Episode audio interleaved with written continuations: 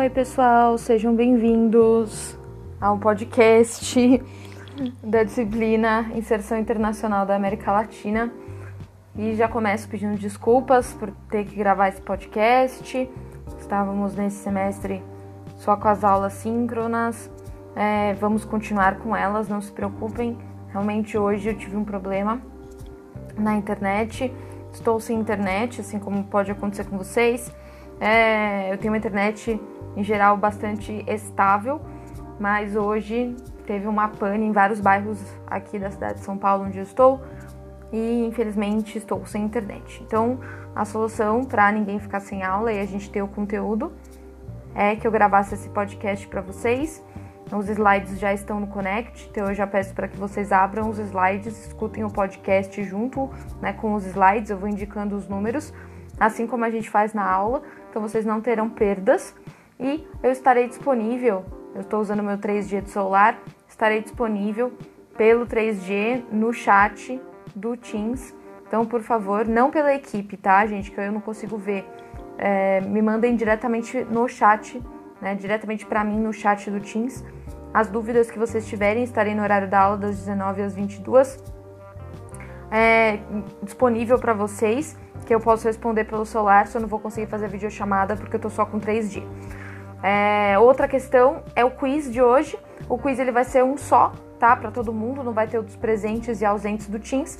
E o prazo vai ser até amanhã, 23 horas, tá bom? Então, é, vocês já estarão com o link aberto quando estiverem escutando esse podcast. E qualquer dúvida que vocês tiverem também em relação ao quiz, por favor, me enviem no horário da aula pelo Teams, tá? Exclusivamente pelo Teams, que eu irei atendê-los, certo? Então vamos começar aqui já a nossa aula. Então abram os slides. Vamos começar no slide número 2. O tema de hoje são as independências latino-americanas. Então nós vamos abordar como foi o processo de independência na América Latina, aqui não diferenciando mais América Espanhola e América Portuguesa, a América Latina como um todo, tá bom? É, então a gente vai começar aqui esses primeiros pontos, tá? Os primeiros slides, vocês vão ver que eu já abordei na nossa última aula sobre é, América Espanhola. Então, há três semanas atrás, na nossa última aula sobre América Espanhola, eu já comecei a falar sobre esse processo de balcanização da América Latina no slide número 2, tá bom? Então, é, esse processo de balcanização é exatamente essa subdivisão da América Latina em vários estados, né? E que antes, né, por exemplo, no caso da América Portuguesa, o Brasil permaneceu um só, mas no caso da, do restante da América Latina, não, a gente teve várias subdivisões em vários estados, né, em vários países diferentes, tá? Então no slide número 2 a gente já começa com a balcanização da América Latina, sendo que a América do Norte, né, foi um processo até mesmo contrário, porque você tinha diversas colônias que vão se unir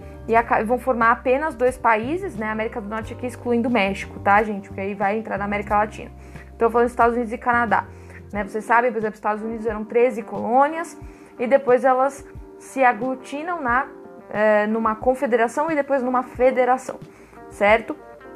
E formam ali um único estado. No caso da América Latina, né, com exceção do Brasil, a América Espanhola eram cinco vice-reinos, né, que acabaram formando 16 países, sem contar o Caribe, tá? Porque aí o Caribe Uh, também tiveram mais países se formando e alguns locais que permaneceram como colônias tá, nesse período.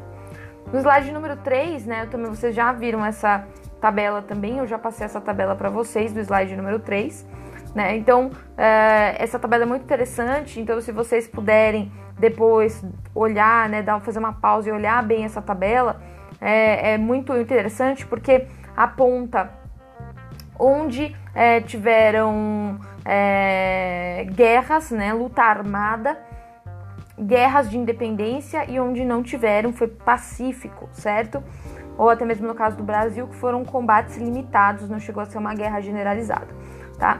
Uh, então, né, existe conflito armado, uh, principalmente entre os grupos emancipadores, né? Uh, e temos algumas exceções, tá? Então, assim, o conflito armado ele foi a regra na América Latina pelas independências, mas tivemos algumas exceções.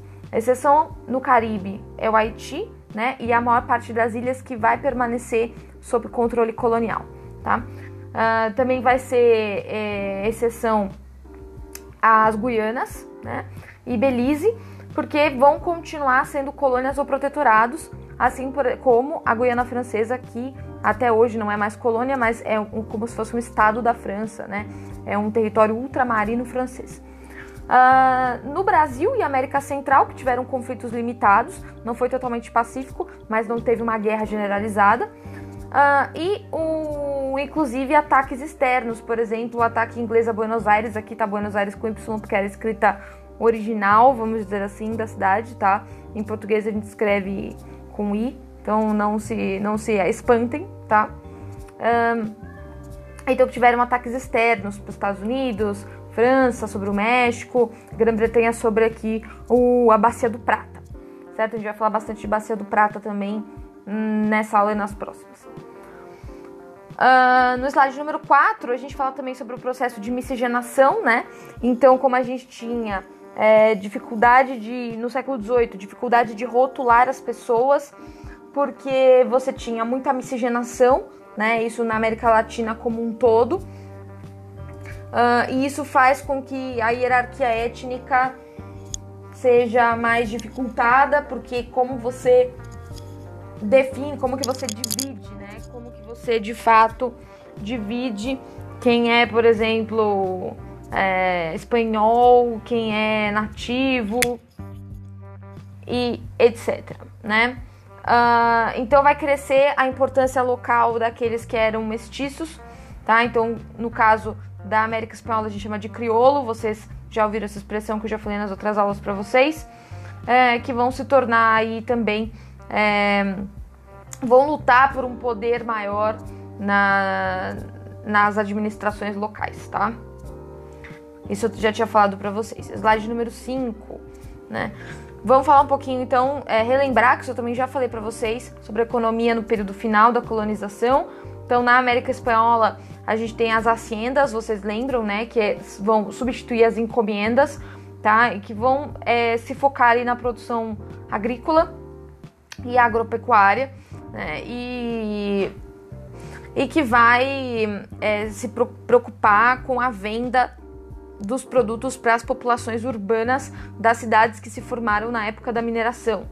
Então vai aumentar a demanda por trigo, conforme a população vai crescendo, outros produtos mais é, tradicionais e depois um crescimento lento do comércio até se tornar um comércio internacional.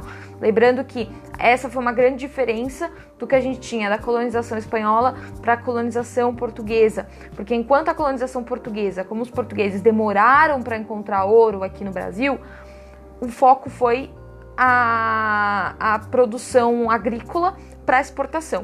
Então, o, o caso aqui, o Brasil era uma colônia agrícola é, exportadora, enquanto os países da América Latina espanhola, no caso, eram focados na, na mineração.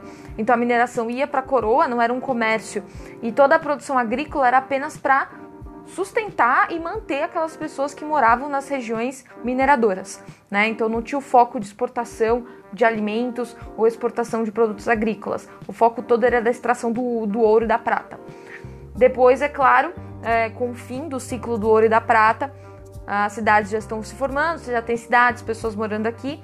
Isso até, até por isso que aqui no Brasil demora muito mais para se formar cidades, cidades complexas, né? Cidades grandes, de fato, áreas urbanizadas, ao contrário da América Espanhola, que esse processo foi bem mais rápido.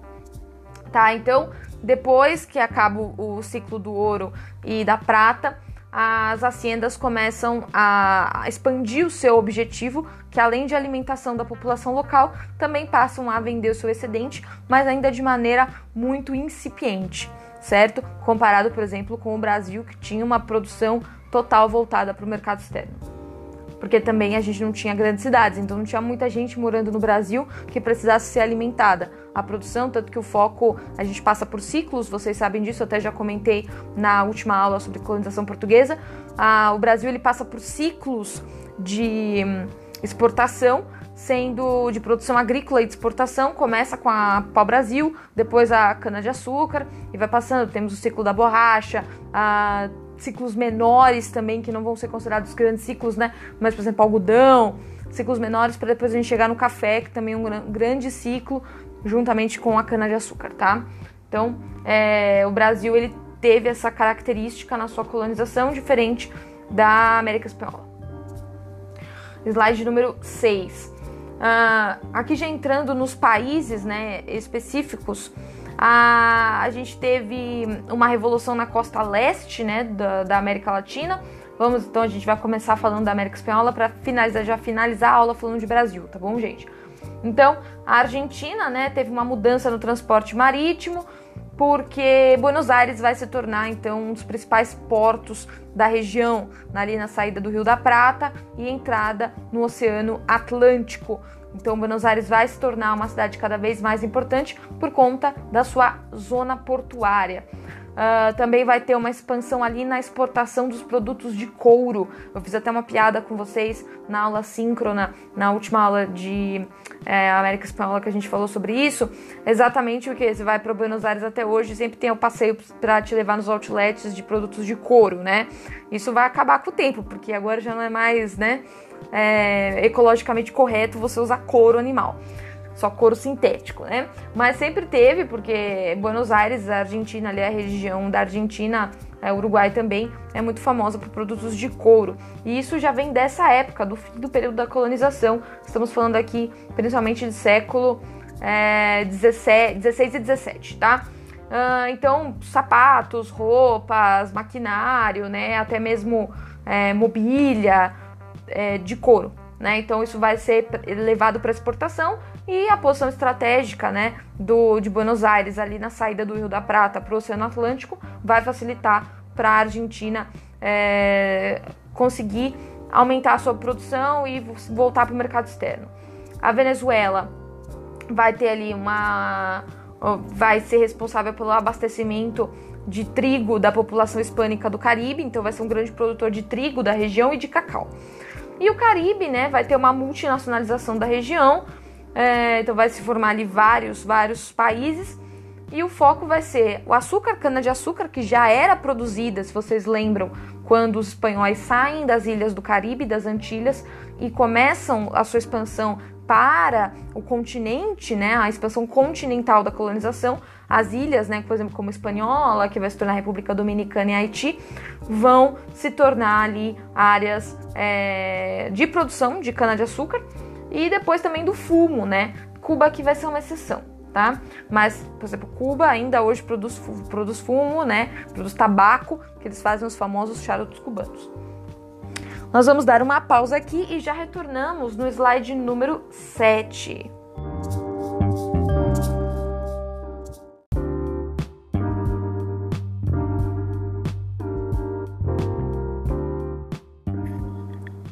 Olá pessoal, sejam bem-vindos de volta. Estamos agora no slide número 7, em que estamos falando da reforma dos Bourbons, também que eu já explanei há três semanas atrás. Então a gente está retomando né, esse processo das independências latino-americanas e vamos a continuar, né, vamos aprofundar mais ao longo da aula de hoje. Então, estamos aqui no slide número 7, né? Estamos falando um pouco uh, sobre o, processo de centralização, uma tentativa ainda de manter né, a, a, os países sob a colonização espanhola, no caso aqui especificamente da América Espanhola. É, submetendo inclusive a igreja, que vai levar à expulsão dos jesuítas, tomadas de bens da própria igreja católica aqui na região uh, com essa tentativa realmente de manter né, a metrópole, a Espanha, manter a, a colonização sobre as regiões, né? criando dificuldades até para a ascensão de outros grupos étnicos, principalmente os crioulos, que eram os, a, a, o, a, fruto da miscigenação entre os espanhóis e a população nativa, porque os próprios crioulos que estavam né, é, tentando ali, é, pedindo né, por uma maior é, uma maior independência, certo? Isso vai levar a uma reorganização da administração da região, né? E, por exemplo, o Peru, que vai ser dividido entre Baixo Peru e a, as chacras, né? Por exemplo, Bolívia e Potosí, que vão virar vice-reinado da Prata, certo? Slide número 8. Chegamos então nas agitações para a independência. Então, apesar dessas reformas espanholas que foram feitas na época, você ainda tem uma estabilidade global na região durante séculos, né? Escondido ali em conflitos e protestos. E esses conflitos né, não chegam a representar uma ameaça ao sistema geral, mas que vão criando ali, ó, por exemplo, né, o teu ditado, água mole em pedra dura, tanto bate até que fura. Ah, então, você vai criando, né, a partir desses conflitos e dessas revoltas, né, progressivamente você vai criando uma instabilidade e você vai levando até a guerra, né, então até a própria independência de fato. Então, por exemplo, no Chile a gente tem guerras com povos não sedentários, é, no Brasil e no Caribe, conflitos envolvendo escravos africanos. Né, em Chiapas, você tem levantes de grupos indígenas de povos sedentários. Né? No caso, a população branca local, então os crioulos contra medidas metropolitanas. Então a gente vai ter revolta de Quito em 1592, no Paraguai uh, em 1717, na Venezuela em 1749. Então várias agitações, várias, é, pro, vários protestos e várias é, como que eu posso colocar várias uh, vários conflitos mesmo entre de, dos colonizados em relação à metrópole, né? No slide número 9, então continuando, né, a gente vai ter então o movimento emancipatório que vai ter origem nas reformas borbônicas é, na Europa, então também vai ali se basear na Europa, lembrando que 1789 é a Revolução Francesa. Então, a, aqui nós estamos falando já em 1700, né? Por exemplo, na Colômbia aqui em 1781. Então, a, a gente vai ter a, a metrópole, né? Uh, vai uh, acabar percebendo essa influência borbônica nas revoltas, nos movimentos emancipatórios aqui na América Latina. Então, por exemplo, principalmente as elites crioulas, né? Que são essas elites uh, brancas é, frutos, da, frutas, frutos da miscigenação entre espanhóis e nativos que vão uh, se revoltar, eles vão ter o papel principal. Isso é importante para a gente entender que vai ser a mesma coisa do Brasil nas outras colônias espanholas, né? A, a elite, a elite é, econômica, a elite política, a elite intelectual que vai ser responsável pela colonização, com exceção do Haiti. O Haiti é a exceção aqui nesse processo, tá? Então, vai ser difícil aqui afirmar que o período imediatamente anterior à independência na América Latina estivesse vivendo um turbilhão de movimentos independentistas, apesar da insatisfação com medidas dos Bourbons terem ampliado intenções sediciosas. Então, por exemplo, na Colômbia, em 1781, vai ter a revolta dos comuneiros de Nova Granada, né, que vai envolver uma grande parte da sociedade local contra novas regras e impostos da metrópole, né. Vão existir outros movimentos, né, separatistas, independentistas, semelhantes à Revolução Mineira, se a gente lembrar da Inconfidência Mineira aqui no Brasil, Tiradentes, né, mas de curto alcance. Então, por exemplo, a própria Inconfidência Mineira é um desses movimentos, né? Então, por isso que é, a, é total, assim, disseminado na região é, essas revoltas e esses movimentos, né? Então aqui, ó, período mais próximo da independência, vão ter dois levantes importantes, tá? Um do altiplano peruano, tá? Que vai ser então a revolta de base indígena, mas que tem como liderança a população mestiça, os crioulos, né? De médio escalão, é, que vão ali, não, não vão gostar dessas reformas né, borbônicas, por isso que a gente se fala, fala bourbon, não vão gostar dessas reformas impostas pela metrópole na região né? Que vão acabar, é, mas que vai acabar então em grande hostilidade contra os não indígenas, né? Uh, aqui lembrando, só a gente está falando reformas borbônicas, que foram as reformas que foram feitas na França antes da Revolução, mas que não vão, né, conseguir impedir que a Revolução aconteça, certo? Aqui continuando, temos no Haiti, né, que vai ser a revolta escrava, por isso que o Haiti vai ser aqui a exceção na América Latina de um país que vai conseguir ter a sua independência não a partir dessa classe, dessa elite local, e sim dos próprios escravos. Vai ser uma revolta escrava. O Haiti vai ser o primeiro país, é, depois dos Estados Unidos, né? Tô falando de América Latina, o Haiti é o primeiro, mas é, os Estados Unidos foi antes, foi o primeiro país, foi os Estados Unidos, vocês sabem, em 1776 a independência dos Estados Unidos, mas o Haiti vai conseguir sua independência em 1804. Né? A guerra de independência vai de 1791 a 1804 é, não guerra, né, mas o conflito até a independência, e vai ser a partir de uma revolta escrava, né? Então parte da ilha que já era de domínio francês, o, a Espanha vai perder, a, que ali é a ilha de Espanhola, né? Que é Haiti e República Dominicana. É dividida a ilha entre esses dois países hoje. No lado do Haiti já era de dominação francesa, né? E eles vão se revoltar uh, de grande importância econômica, tá? Era o maior eh, mercado negreiro individual do mundo, inclusive maior até que o Brasil, né? Que já era assim enorme também. Um, e que vai levar então à destruição do grupo dominante e à independência da ilha, tá? Então, Haiti é esse caso simbólico. Slide número 11, tá? Já as guerras de independência então latino-americanas com a ligação com a Revolução Francesa. A Revolução Francesa vai ter um papel muito grande, né, de incentivo, principalmente na, nos ideais, né? Olha aqui os ideais de Rousseau, vocês vão ver Rousseau em breve na semana que vem, imagino, é, semana que vem, na disciplina Ciência Política e Relações Internacionais. Então essas ideias, né, de Rousseau e as ideias da Revolução Francesa como um todo, não só de Rousseau, vão ter uma importância muito grande nos processos de independência da América Latina, tá? A, a, própria expansão napoleônica, né, e a ameaça dela na Península Ibérica para Portugal e para Espanha também vão ter um papel importante na independência dos países, né, inclusive na do Brasil a gente vai abordar daqui a pouquinho. Uh, então isso vai é, é, é, a invasão, por exemplo, da Espanha por Napoleão, né? Porque Portugal não vai ser dominado, é, até porque a coroa estava aqui no Brasil. Mas a Espanha vai ser dominada por Napoleão. Isso vai levar a um enfraquecimento muito grande da Espanha, a derrocada final da Espanha como superpotência internacional. E isso vai trazer mais liberdade para as colônias aqui na América Latina, é, suscitando também a própria possibilidade de independência, né? Uh, então já tinha um problema de sucessão na Espanha, isso eu já abordei com vocês também.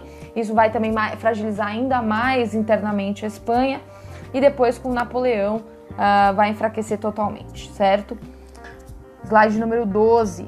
Então a parte da população da França é, vai, vai se revoltar, né? A parte da população vai se revoltar contra a França invasora, né? E que vai levar à independência da Espanha e juntas vão formar um governo, tá?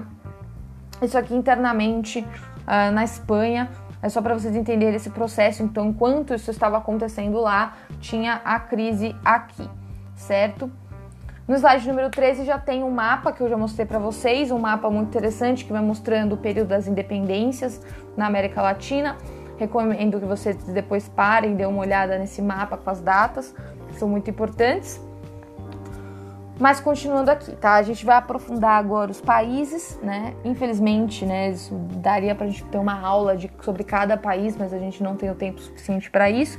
Então nós vamos abordar aqui de linhas gerais para a gente entender como foram as independências, a gente vai focar um pouquinho mais no Brasil, tá bom? Uh, no caso aqui, então, da Argentina, né, Buenos Aires, já tinha falado para vocês, a localização estratégica, a zona portuária, isso faz com que é, é, é a independência seja propiciada, né?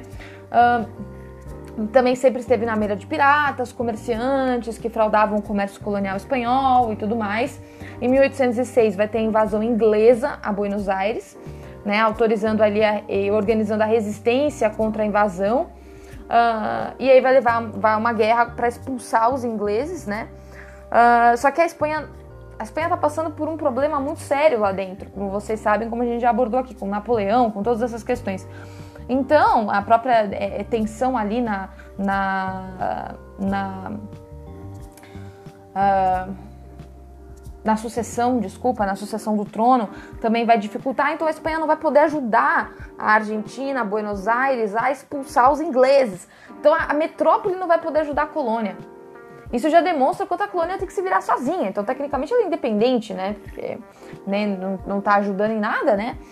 Um, então, é, Buenos Aires vai, é, vai, se vai formar ali um governo para conduzir as coisas local, localmente em 1808 e depois em 1809 vai ter duas correntes dissidentes que não é tão importante para a gente abordar, tá? Não é tão assim relevante para a gente adentrar essas questões.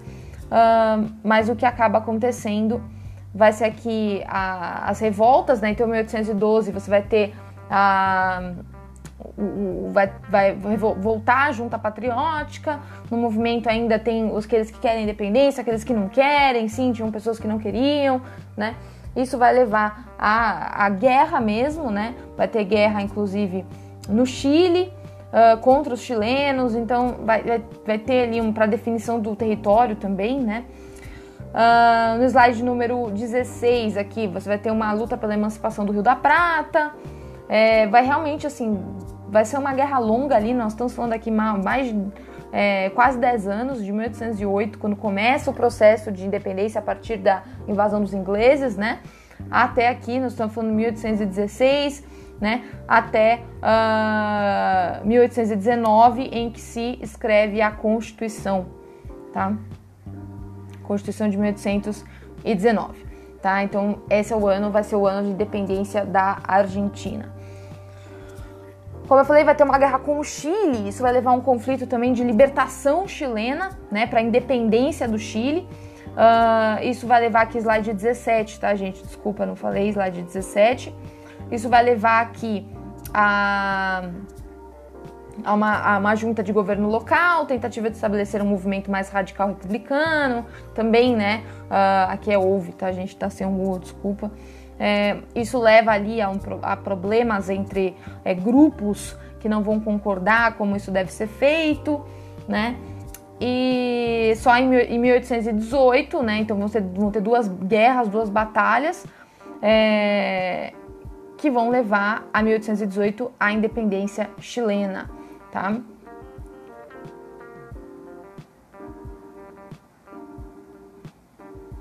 Faremos aqui uma pausa e já retornamos no slide 18.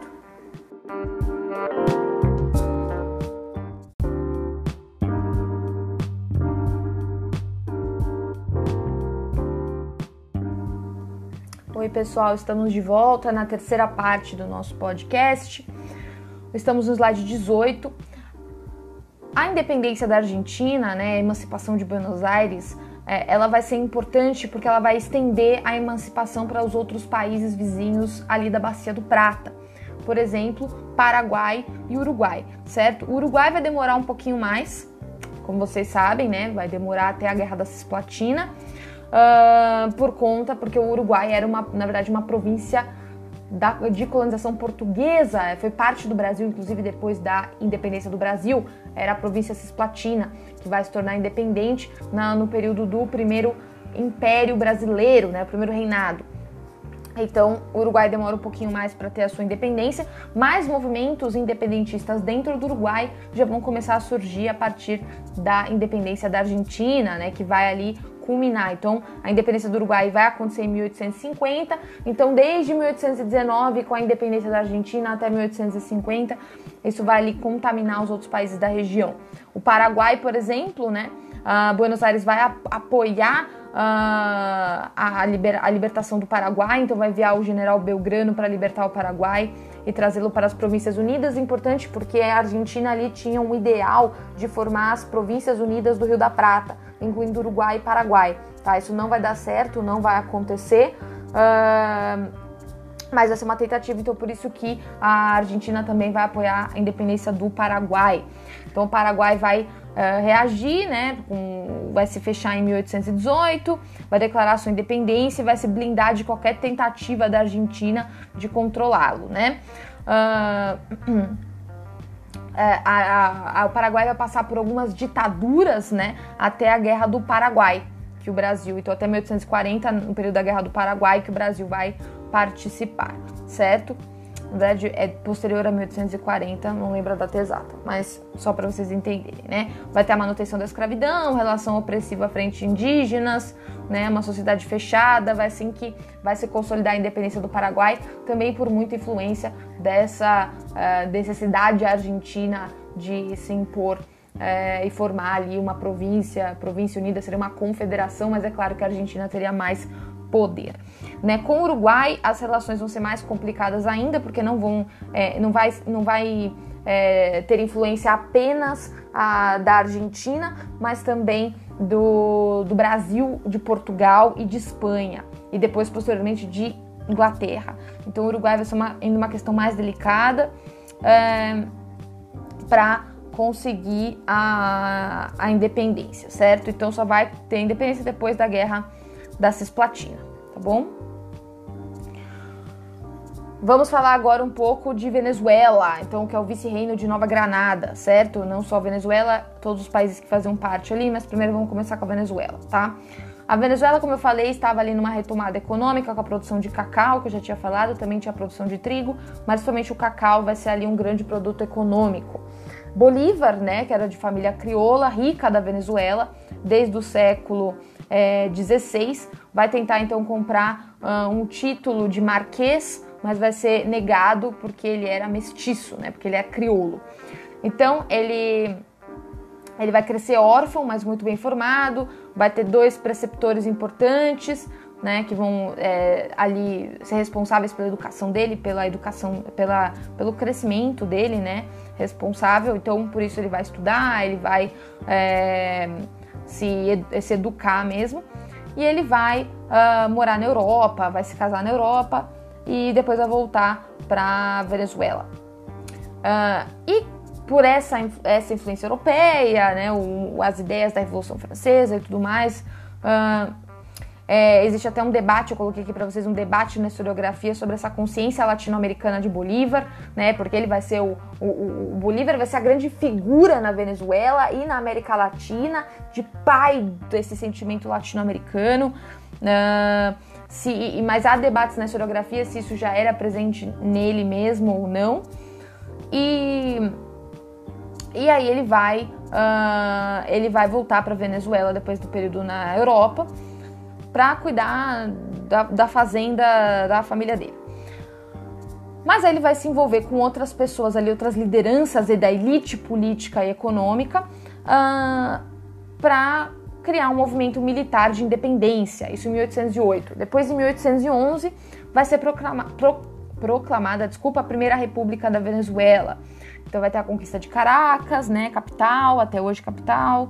Um, aí vai ter um, em 1812 vai ter um terremoto em Caracas que vai ser é, vai ser usado ali como símbolo da retaliação, é, etc. A Espanha vai aproveitar é, essa situação para conseguir a rendição de outras figuras. Uh, slide 20. Em 1813, com a liderança de Bolívar, passa a ser costurado ali uh, o Manifesto de Cartagena, que vai buscar obter reconquista de Caracas. Então vai ser assim, vai ter uma guerra, vai ser uma disputa muito, muito dura ali na Venezuela para conseguir a independência, até que uh, ah, para a gente não importa tantos esses detalhes, mas é Sugiro vocês lerem o slide depois com mais calma e tirarem as dúvidas caso tenham. Mas a independência, né, vai se dar em em 1819 e ali ainda era Venezuela, Colômbia, ainda não tinha muita muita é, divisão, né? Bolívar, inclusive, vai ser vai para o Peru e vai deixar a Colômbia sob as mãos do General Santander para organizar a Gran Colômbia, é, porque seria uma Gran Colômbia formada ali de Equador, Venezuela, é, própria Colômbia, né, centrada em Bogotá, e o Bolívar seria o presidente. É, mas ele depois ele vai ser, ele vai, ele vai acabar se autoexilando, não vai dar certo. Por isso que os países também vão se dividir. É, não vai, esse grande reino também não vai acontecer, certo? Slide número 22, chegamos ao Peru. Peru. O Peru, né, a figura ali importante para a independência do Peru vai ser San Martín, uh, que vai chegar em Lima e vai fundar uma república independente em 1821, mas é oscilante porque é incapaz de se defender de forças uh, realistas como os crioulos, os peninsulares, né, que vão ali querer uh, manter os laços com a metrópole. Peru sempre teve um mundo áureo com forte apoio da Espanha, porque ele era o centro, o Peru era o centro, assim como o México, o centro da, da mineração, né? Então era ali o centro do domínio é, espanhol. Então vai ser difícil, né, conseguir, até para as elites locais, conseguir a independência. Então vai ter dificuldade, né? Em 1822, então vai ter o um encontro de Bolívar, que vai ajudar San Martín em Guayaquil a, a conseguir a independência. Então vai ter, vai também ter várias batalhas aqui, né, no Peru, no Alto Peru, no Bolívia. E aí vai em 1824, por isso que a Bolívia se chama Bolívia, por conta de Bolívar, tá? É, e aí em 1824 uh, o Bolívar vai escrever a Constituição da Bolívia, que vai ser fortemente autoritária, tá? Em ordem com forçar limites e anarquia com a participação popular. Limites, impor limites à anarquia e à participação popular. Depois vão ter guerras para o separatismo também, já depois da independência, separatismo do Peru e da Bolívia. Tá bom? Vamos fazer mais uma pausa aqui e já retornamos com a quarta parte do nosso podcast.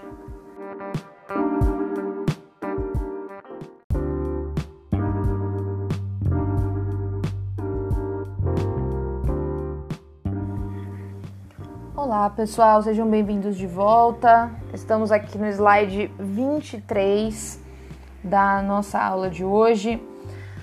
Vamos falar um pouquinho agora do debate historiográfico sobre o caráter revolucionário dos movimentos, se seriam revoluções ou não, se houveram ou não rupturas. E aí, como referência, temos a independência dos Estados Unidos e a independência do Haiti, que com certeza é revolucionária, tá? A gente vai entender um pouquinho, um pouquinho o porquê disso.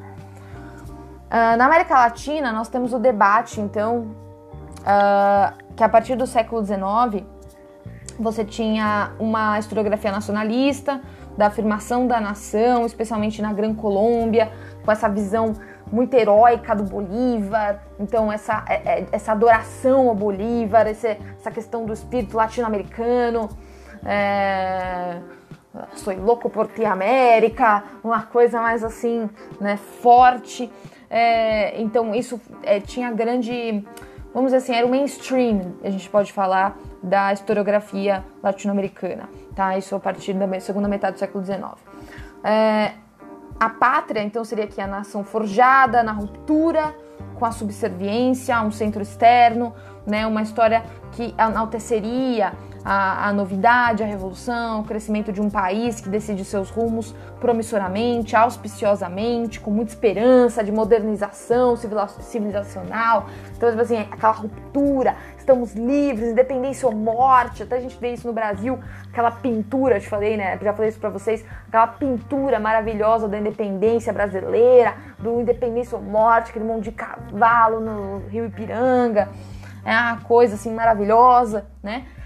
Só que isso era a visão tão dominante nesse período, mas depois, ao, ao longo do tempo, já falando do século XX e até mesmo do século XXI, a gente cresce uma visão pessimista né, de uma trajetória de ausências, né, ou que as independências seriam inconclusas, que faltaria algo, que não foi de fato uma ruptura, né, que não ocorreu o que se esperava, e começa a se duvidar efetivamente se houve tal ruptura ou se houve novidade da passagem da ordem colonial para a independência, né? Então a historiografia marxista, principalmente, né, uh, vai dar força a essa ideia de que a independência não implicou em grandes mudanças, que a gente não mudou tanto esse sistema, é, que não engendrou sociedades novas, mas que deu continuidade a um sistema que já existia antes da independência. Né? Então, por exemplo, pouca refundação da ordem social em novos termos, de representação política, incorporação dos diferentes setores sociais, conversão de população em cidadãos. Ao inverso, né, a republicação de fachada, cresce a pobreza e a exploração interna. Então, quem antes era elite continua sendo elite, né? A gente não tem uma ruptura de fato, uma, uma mudança. O que a gente tem no Haiti. Por isso que o Haiti ele é, é, sem dúvidas um processo de independência, de revolução a partir de ruptura, porque foi a população escrava negra que tomou independência, tá? Não era uma elite política, econômica, muitas vezes, né, uh, branca, filha de espanhóis na América, que eram os crioulos, né, no caso da América Espanhola. É, no caso do Brasil, nem foi isso. No caso do Brasil, foram os próprios, a própria elite portuguesa do Brasil que fez a independência, né? Uh, que a gente vai falar daqui a pouquinho de Brasil. Mas a gente não tem essa ruptura, então, no caso de da maior parte dos países latino-americanos, né? O Haiti se teve, mas os outros não. Então, é, o que você tem na historiografia, um começo de uma imagem linda, ai, Bolívar libertou, ai, que coisa maravilhosa. A gente já não tem isso, né, nos, no século 20 e 21. Então a emancipação ela vai romper os laços externos com a metrópole, no sentido que agora são, somos todos países né, de fato independentes e de fato. É, é, de, de, a gente não tem mais o. A gente pode fazer comércio com quem quiser, já, já somos países independentes, não somos mais colônias mas vai manter os aspectos fundamentais da antiga colônia, o status quo da, velha, da velha ordem, então desigualdade, exclusão, né? A, a, a, escravidão vai ser mantida em muita parte dos países, como no Brasil. Então, tentativas de revolução efetivas foram sufocadas. Então, você tem a manutenção de sistemas, né? E pouca mudança, pouca, é, de fato, alteração do status quo. Então, a palavra independência é trocada por emancipação da colônia, mas não independência ainda subordinada à divisão internacional do trabalho, relações econômicas, né? Por isso que eu falo a questão da escravidão, né? A questão das elites burguesas. É, é, então isso se mantém, isso não muda, né? Aí nos anos 50 do século passado, 1950, a gente vai voltar à ideia de revolução, acompanhando agora os debates em torno da Revolução Francesa, então dos ideais das revolução, da Revolução Francesa que inspiraram a revolução, a, a, as revoluções aqui na América Latina e os processos de independência da América Latina. Isso no slide 25. Então, visão, né, onde questões locais da América são menos importantes e o que importa seria uma entrada das ideias externas e que essas ideias foram fundamentais para o fim do antigo regime junto, né, com a era colonial. Então, debate sobre o papel dos textos e ideias revolucionárias, textos que entravam clandestinamente na América Latina e vão despertar ideais revolucionários na América, divisão de ideias iluministas francesas semeando a revolução. Né? Então, uh, não quer dizer que elas não sejam importantes, mas a gente pode relativizar, porque sempre essa ideia que o externo influenciou o interno e que não, não devia ser assim, necessariamente. Então, no slide 26, né? Então a gente volta ao incômodo com a pergunta, né? Tivemos revolução ou não tivemos revolução, tá? Hum, a gente não pode dizer que alguns, alguns pontos a gente, não, a gente tem total consenso, como no caso, como eu falei, do Haiti, uh, mas aí nós tivemos aqui negociações com perspectiva de mudança, grupos com perspectiva de ruptura, tá? Que foram administradas, né? E também de revolução né, mas que foram negociadas, muitas vezes contidas dentro de situações compostas por fortes assimetrias né, e complexidades com soluções diferentes dependendo do contexto. Então, grupos vão prevalecer sobre outros, então, em geral, índios abandonados, a escravidão vai prevalecer, né, a direção das independências não são unívocas, então, é, você não, a gente não pode dizer que houve uma revolução total em todos os países, alguns mais, outros menos, tá? Então isso é importante. Uh,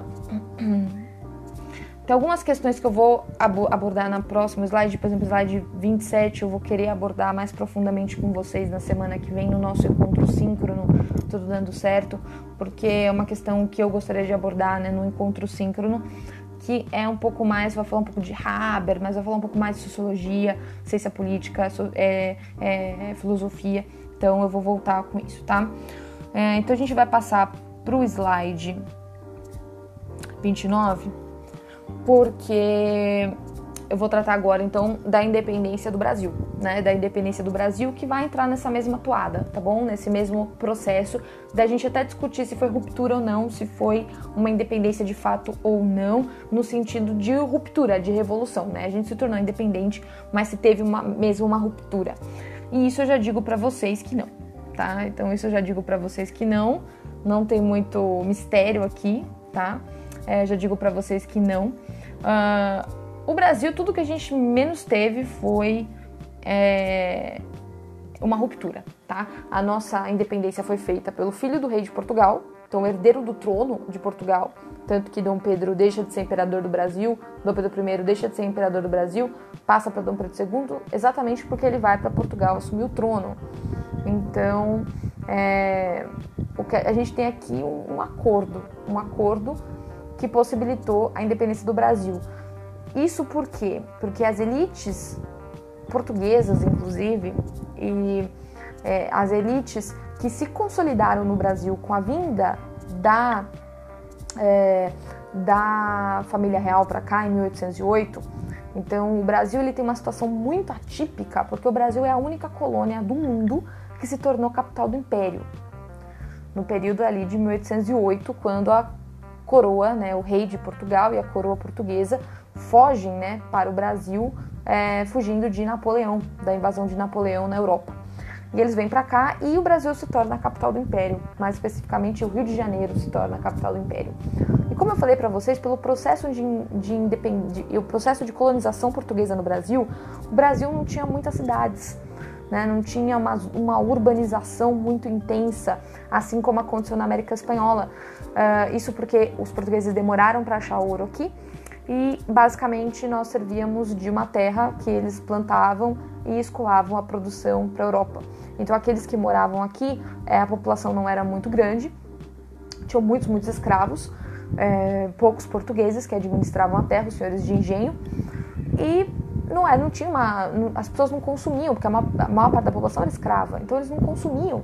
Então a gente não tinha um mercado consumidor, a gente não tinha cidades, eram basicamente latifúndios, certo? Uh, com poucas aglomerações urbanas. Quando a família real vem para o Brasil, a situação vai mudando. É, Rio de Janeiro vai se tornando uma cidade pujante, né, é construída a Biblioteca Nacional, o Banco do Brasil é criado, é, é criado as, as, primeiras universidades, o Jardim Botânico do Rio de Janeiro. Então você vai tendo construções ali para atender a família real e toda a nobreza portuguesa que veio junto. Tá? Então, elas, essa nobreza estava acostumada a um estilo de vida em Portugal e não ia abrir mão aqui no Brasil. Então, é criada essa estrutura para que essa família real possa usufruir de uma vida que ela tinha em Portugal. Com isso também, né, como o Brasil é, se torna a capital do império, não precisa mais intermediar com Portugal para fazer o comércio internacional. Então a mercadoria saía direto do Brasil e ia para o lugar de chegada, não tinha mais que passar por Portugal. Então, por exemplo, é, a Inglaterra vai ganhar muito com isso. Primeiro que a Inglaterra vai poder vender os produtos dela diretamente para o Brasil, lembrando que já está no começo ali do período da industrialização na Inglaterra. A Inglaterra quer escoar os produtos é, manufaturados dela. Ela não precisa mais passar para Portugal para trazer para o Brasil, pode trazer direto para cá. Uh, e o Brasil pode exportar direto sem passar por Portugal. Então isso vai é, ser muito bom, inclusive vão ser estabelecidos em 1810 os acordos tarifários com a Inglaterra, tarifas especiais para produtos ingleses virem para o Brasil, uh, e são acordos que vão se manter em 1822, depois da independência, tanto que a Inglaterra vai ser ali um dos primeiros países que vai reconhecer a nossa independência e que vai mediar para que Portugal também reconheça a nossa independência. Eu gosto de dizer que vai parecer pesada essa frase, mas eu gosto de dizer que o Brasil é um país que nasce endividado. É, o Brasil ele já nasce com uma dívida externa, tá? Uma dívida externa que ficou com a gente até meados dos anos 2000, né? Da década de 2000 até que a gente quitou a nossa dívida externa. É, mas o Brasil ele nasce endividado, essa dívida a gente vai pagando a dívida com alguns credores, vai é, contraindo outras dívidas. Então o Brasil sempre foi um país endividado, porque para que Portugal reconhecesse a nossa independência, é, o Brasil teve que a, acabar pegando a dívida que Portugal tinha com a Inglaterra, principalmente a advinda da ajuda financeira que a Inglaterra deu para a família real vir para o Brasil, mas não só, e ah, o, o, Brasil vai herdar essa dívida, ele vai pegar essa dívida e Portugal assim vai reconhecer a independência do Brasil. É, sem muitas, por isso que não vai ter muito atrito, por isso que a gente não vai ter uma guerra. Foi acordada a nossa, a nossa independência. Primeiro porque ela foi feita pelo filho do rei de Portugal, pelo herdeiro do trono de Portugal. Ah, então assim, o, Portugal, o rei de Portugal não ia entrar em guerra com o próprio filho. A gente vai ter algumas revoltas em algumas regiões específicas do Brasil, mas não uma guerra generalizada. E depois, para o reconhecimento de fato da independência, o Brasil vai herdar essa dívida uh, que uh, Portugal tinha com a Inglaterra. Então o Brasil já vai nascer endividado.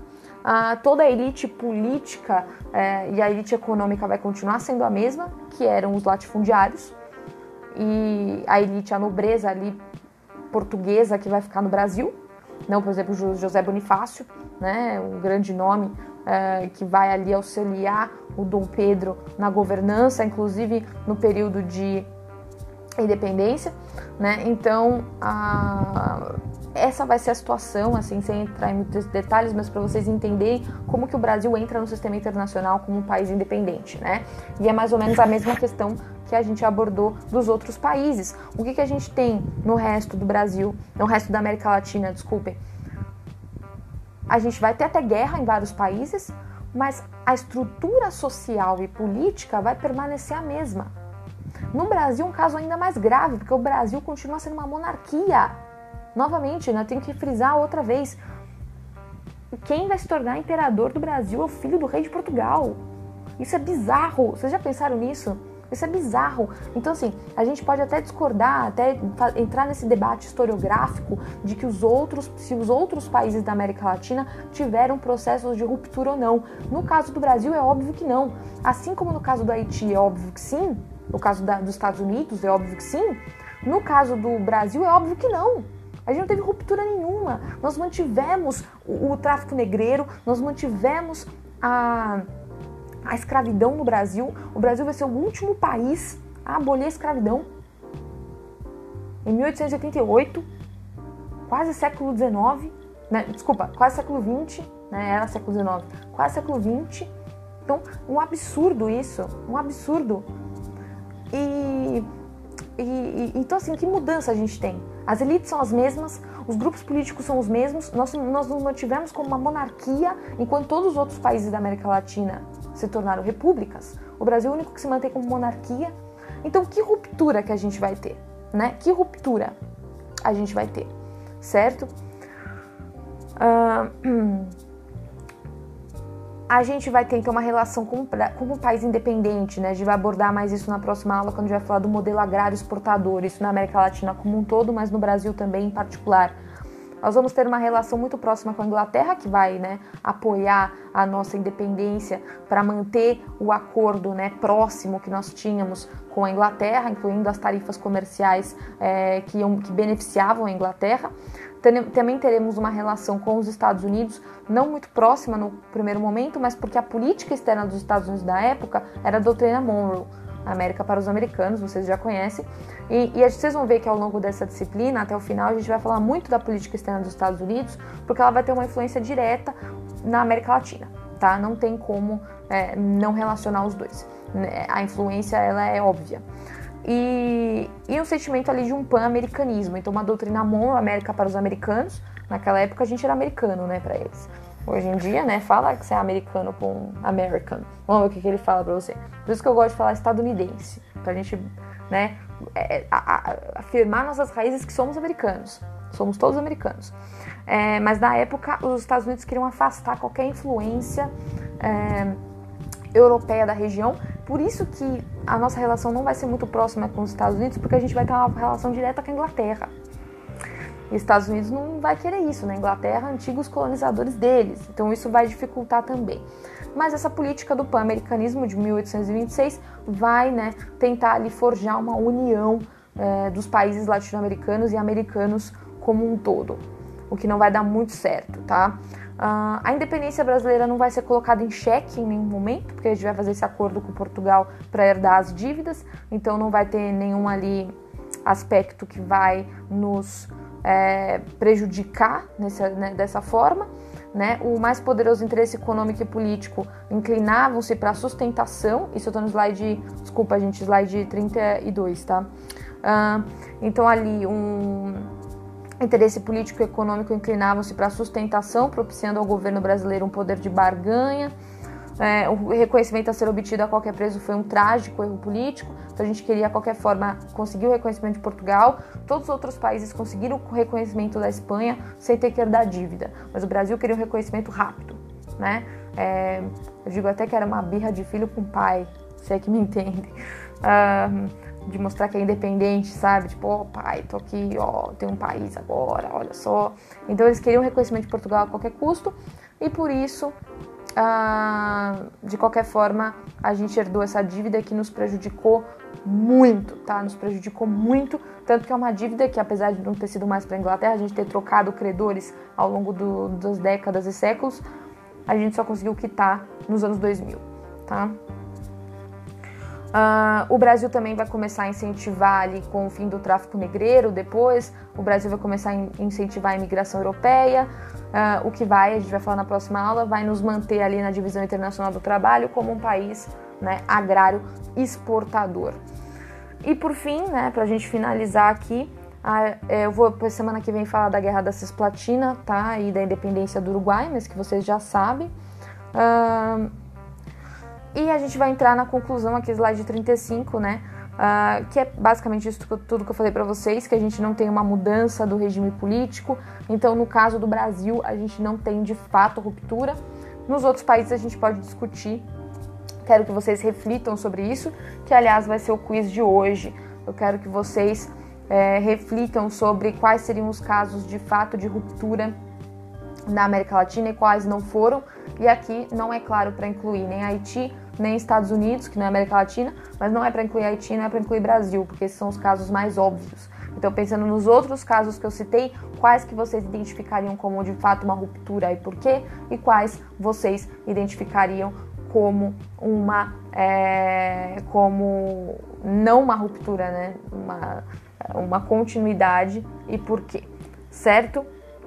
É isso, pessoal. Encontro vocês na semana que vem. Qualquer dúvida, estou disponível no Teams, no chat. Peço desculpas novamente pela situação. Semana que vem nos encontramos sem falta.